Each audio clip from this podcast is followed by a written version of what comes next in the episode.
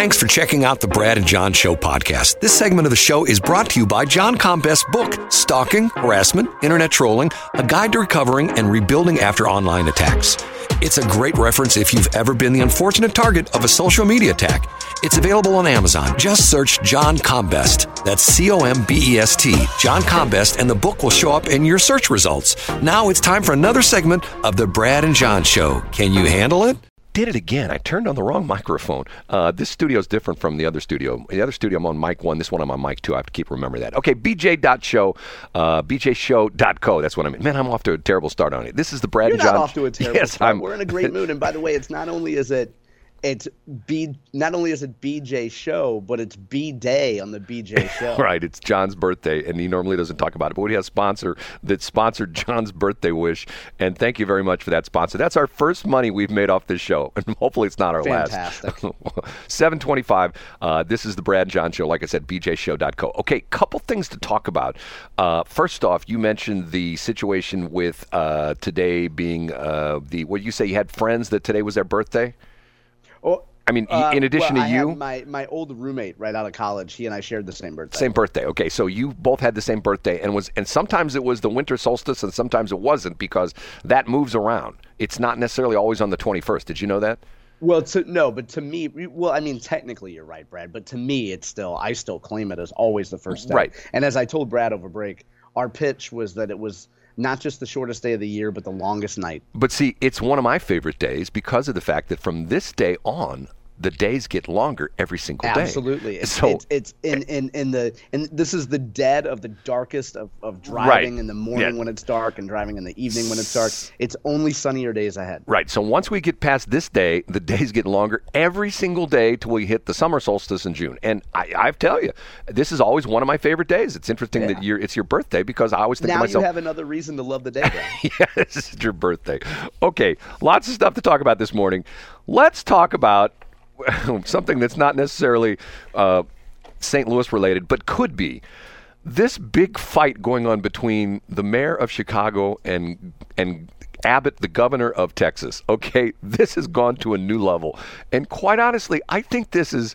As a guy standing on the sidelines, I think this is funny as all get out. Okay, here's the premise. The premise is that let's be honest, we have these cities that pride themselves on, hey, we're a sanctuary city. That means mm-hmm. we don't care where you're from. We're not going to ask you for any papers. And if you show up in your our city, you're welcome. Okay? For a long time, we've had the the city of New York, you know, trumpet the fact that they are a sanctuary city, and Chicago is a sanctuary city. Well, not not so much anymore, because what's happened is a bunch of immigrants from the southern border have ended up in Chicago, and I think it was today's Thursday, Monday the new, relatively new mayor of Chicago said he was going to sue Governor Abbott from Texas for sending these busloads of immigrants up to Chicago, and not only sue the governor, but take the bus companies to court.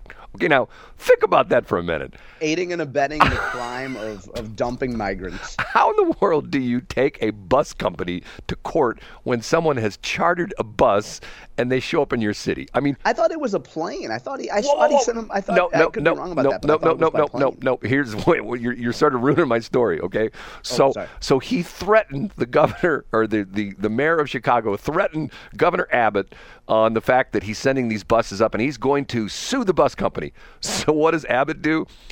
He charters planes, and the first one arrived either Tuesday or yesterday. Incredible. And, landed at O'Hare with like a hundred, uh, a hundred immigrants on it, each of whom had a signed statement saying they wanted to go to Chicago because because they claim the, the, the northern governors and the northern mayors have claimed that that they're just dumping these people indiscriminately into their cities. They're just saying, hey, you, you, you, you, you, jump on this Yeah. bus, and they don't know where they're going. Where now the governor is having these people say, where do you want to go? And they say, we want to go to Chicago. And he goes, okay, fine. Sign right here that you want to go to Chicago. Here's your copy. Hold on to this. We're putting you on a plane, and it lands at O'Hare. I'm thinking, and the crazy thing about that is, here's what's bizarre about that. Think about this for a minute, and think about how how prejudicial the system is against you and me, American citizens, and not against the immigrants. Of if course. you and I went out to Lambert today, let's say just for sake of you know S and G's, I said, okay, let's try this, and John, go go online, buy a ticket on Southwest Airlines, and show up at the airport, but don't have a photo ID. Yeah, guess, guess what happens. Guess what? You're not getting on that plane. You know, Absolutely You're not getting on the plane no matter what you say. But these people who are not American citizens who have no federal ID, they don't have a real ID, they don't have a state ID, they don't have a non-driver's license ID, they can get on a plane and fly across the country and end up in another city. Explain that to me. I mean, does if, that if you brad if you were the mayor of chicago i have an idea about this but if you were the mayor of chicago how would you react to this Well, first off, the problem with this is it shows the ultimate hypocrisy of these mayors because of the fact that it's like it's like okay, you declared yourself a sanctuary city, and guess what? If you get a bunch of people, it, it, would, it would be like it would be like let's say let's say uh, what would be a bizarre a bizarre thing like that? It would be like like Ted Drewes saying, "Hey, you know what? I'm not serving custard anymore. I'm serving chili." And, Yep. and and just just he just came off the top of his head and just said goofy stuff like that as a joke. Let's say it's April first, and then and then ten thousand people showed up at Ted Drewes in South City and go, "Hey, where's my chili?" You know, I or, mean, or brad it would be like if if by some stroke the city let's say of wentzville accidentally by by some constitutional crisis ended up with a super woke mayor who ended up saying i think it's a shame what st louis city is doing with those poor homeless folks and then you and i and egbert funded a bus to bring all the homeless people to, to camp out on at wentzville city hall but- and the mayor would be like whoa whoa whoa wait a minute but isn't this a the classic example of be careful of what you wish for? I mean, you know, if you It say is. if you It say and, and it's a classic example of when that problem is thousands of miles away. It's really easy to weigh in on. But the crazy thing about this is, is that to me, it's to the point where I see these numbers and I'm thinking to myself, okay, I, by by the fact that I have run a business for a long time, I've been in business for myself for a long time. Okay, just last night I was working on a car. I was fixing a car, you know, and in other words, instead of me taking it to the shop to get it fixed, where I'd have to write them a big check, I fix it myself. Okay, I've learned how to do things on the cheap. Okay, and to a certain extent, I'm proud of that, but to a certain extent, I'm not. But that's just one of those things, okay? When I hear the numbers where they talk about, well, it's going to cost $10 billion for the city of New York to, to house these immigrants, I'm going like, hold on a minute now. Let me think about this for a minute. If you if you take like a family, let's say it's a family of four, and you know, I'm the guy that when I travel, I stay at the Red Roof Inn. You know I mean? I'm not. I know exactly what you I'm mean. not. I'm not staying like. Matter of fact, when I used to do some work for one company, Learfield, by the way, uh, that the the the CEO or the CFO of the company was not my best friend, but he complimented me on the fact that I traveled. That I had the cheapest travel reports of anybody in the company, and he compared me to another guy in the company who, where I was staying, I used to stay in Des Moines all the time, and I had a, a rate a guy gave me. I went to the hotel and I said, I'm going to be here at least a couple times, a you know, a, a, you know, a month, probably sometimes as many in you know eight, nine, ten days a month. Can you give me Brad's rate? He goes twenty nine ninety five, and I said, okay, fine." Incredible. So Uh, good luck. Good luck in the modern era finding anything like that. You know. Right. So for twenty nine ninety five, I stayed at a hotel. It was actually sort of a nice hotel in Des Moines. You know, wasn't like you know five star or anything like that. Well, one of the big wigs in the company. He wouldn't stay at anything under like a, you know, like you know, like a like a Hilton, you know what I mean? And it's like you know, it's two three hundred bucks a night. Yeah. I'm going yeah. like, but but the, my, go back to my point. My point being, how in the world does it cost you that much money? Go back to to remember the deal with uh, with what's his face, uh, the guy who was sheriff in in in um, in, in Phoenix, who got all the the. Uh, Oh, the- Sheriff Joe. Uh, Mar- was it Arpaio? yeah, Arpaio? yeah, Arpaio, Maricopa Arpaio, County. yep. Remember, he talked about that he got the meals down to like a dollar fifty a piece or something yeah. like that. Well, eh, but Brad, that's what it comes down to. And when you see that quote, it's because it's just like the concept of a living wage. So if you're an activist, you say, no, we cannot put four people in a space that's less than 1,000 square feet and give them less than $20 a person per day for food because that's inhumane. So then you inflate those numbers, which ends up being that's how you get into millions and billions. Well, I, I see, you know, and the interesting thing is, there's a couple reporters, and you don't hear too much about him. You hear him on Fox, and you hear him on some of the Fox uh, talk shows and things like that. One of them is uh, Griff Jenkins, and I can't remember the other guy. They're always down on the border. They don't stay down on the border all the time. But what's interesting is they do the reporting that nobody else is doing. And for example, they are at some one of the in, intake places where after the people go through where, you know, where the, the border people, you know, essentially, you know, take their name down and give them a court date in 2036 or something like that, you know, so they don't mm-hmm. have to go to court for like 12 years or something like that. This reporter was asking them, hey, why are you here and where are you going?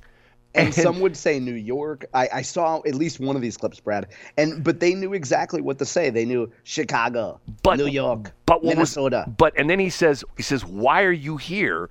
And all of them said, to work and get a job. And then the one guy busts in and corrects them and says, no, in his broken English, he says, no, we're here for our safety. We're not safe in our own country, which is the uh, line they yeah, give which them. Which is what they're coached to say. Right, which is what they're coached to say about the uh, the amnesty. If they tell them, if you know, if political amnesty, if you say that you are being persecuted, your life is being threatened in your home company by our, your home company company, company, country by the government, then you are a persecuted political person, and you very, very well may qualify for amnesty. And I'm going like, oh, okay, what is yeah. this? You know, I mean, it, once again, it's a joke.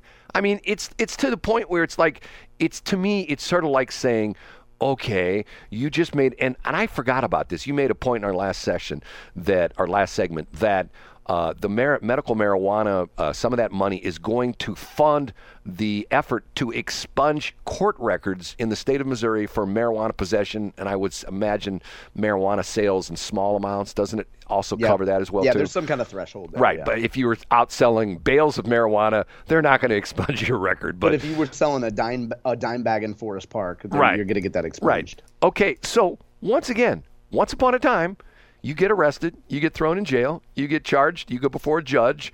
It's a black mark on your criminal record. You now have a criminal record. All of a sudden, that's gone. And I'm going, okay, what happened? You know what I mean? It's just like, yeah, yeah. You know, well, and, and remember that was a the the legislators and activists use the term ballot candy. That was one of the pieces of ballot candy that was added to the measure, which is a lot of people that might have been arrested for a dime bag years ago that don't really care about marijuana today would be like, hmm, wait a minute, I could have a completely clean record. Of course, I'm going to vote for this measure. See, the other thing you talked about was, I know you were somewhat kidding about the fact that men that had to go pick up their kids at school and stuff like that had to become essentially medicated, shall we say, before right, they could yeah. go do such a thing. I have to be honest with you. John, you and I have talked about this off air and to, on on air to a certain extent. I am really worried about the male population in the United States of America. I am really. We could do a week's worth of shows on this, Brad, and really, I think we're simpatico on this. I, I think we agree on this. I, am going to tell you a story, which I probably shouldn't tell on the air.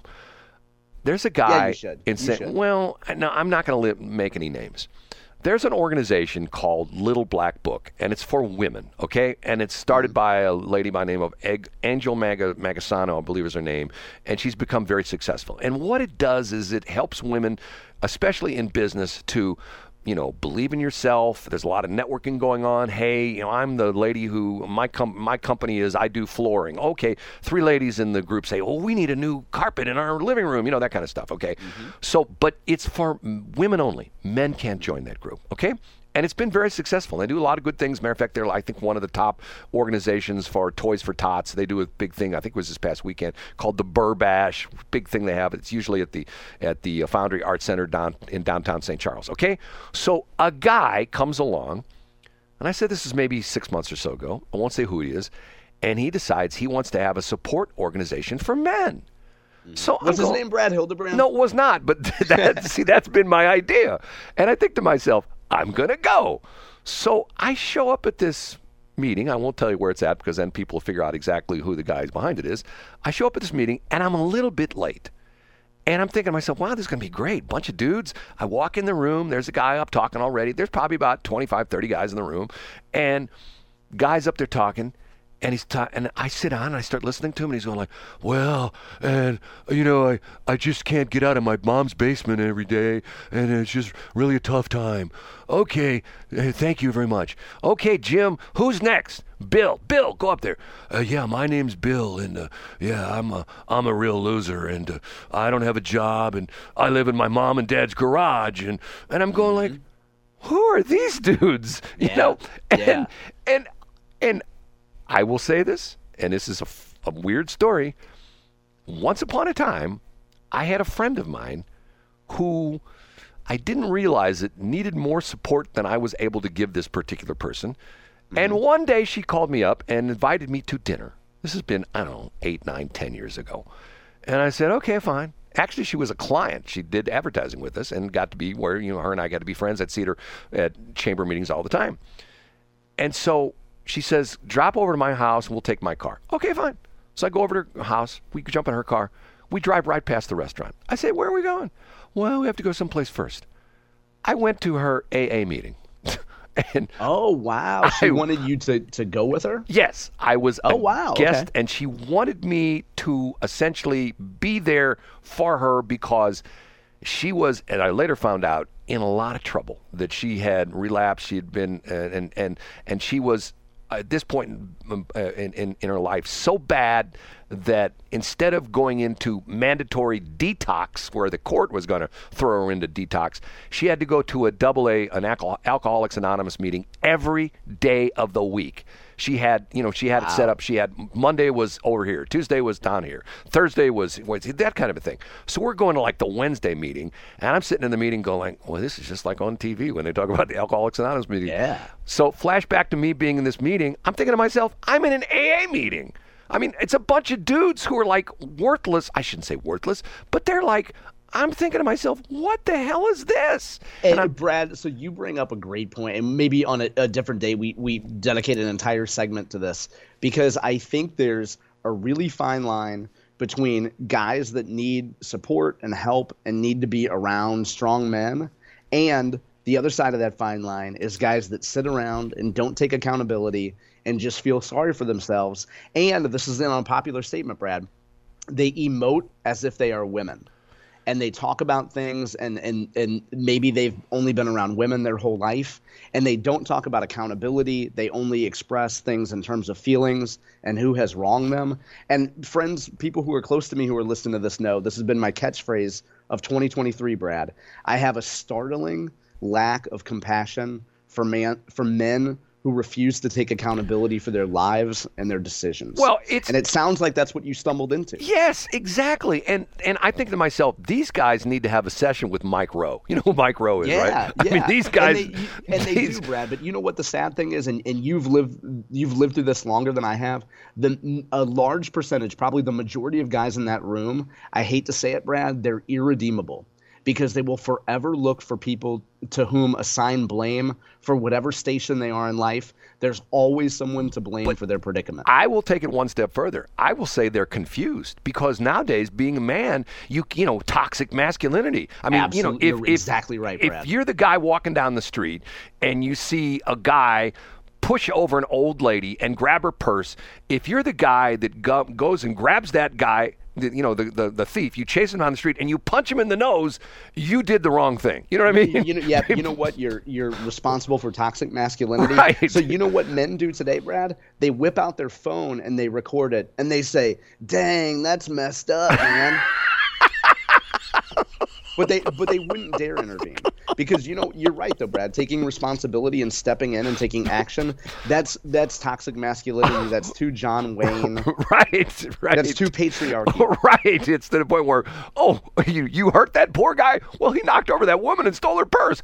Yes, but you you could have easily restrained him and just said, "Hold on a minute, I'm calling the police." you Yeah, know? Brad, the word that we learned yesterday, it's gynocentrism. Oh, a Here's you.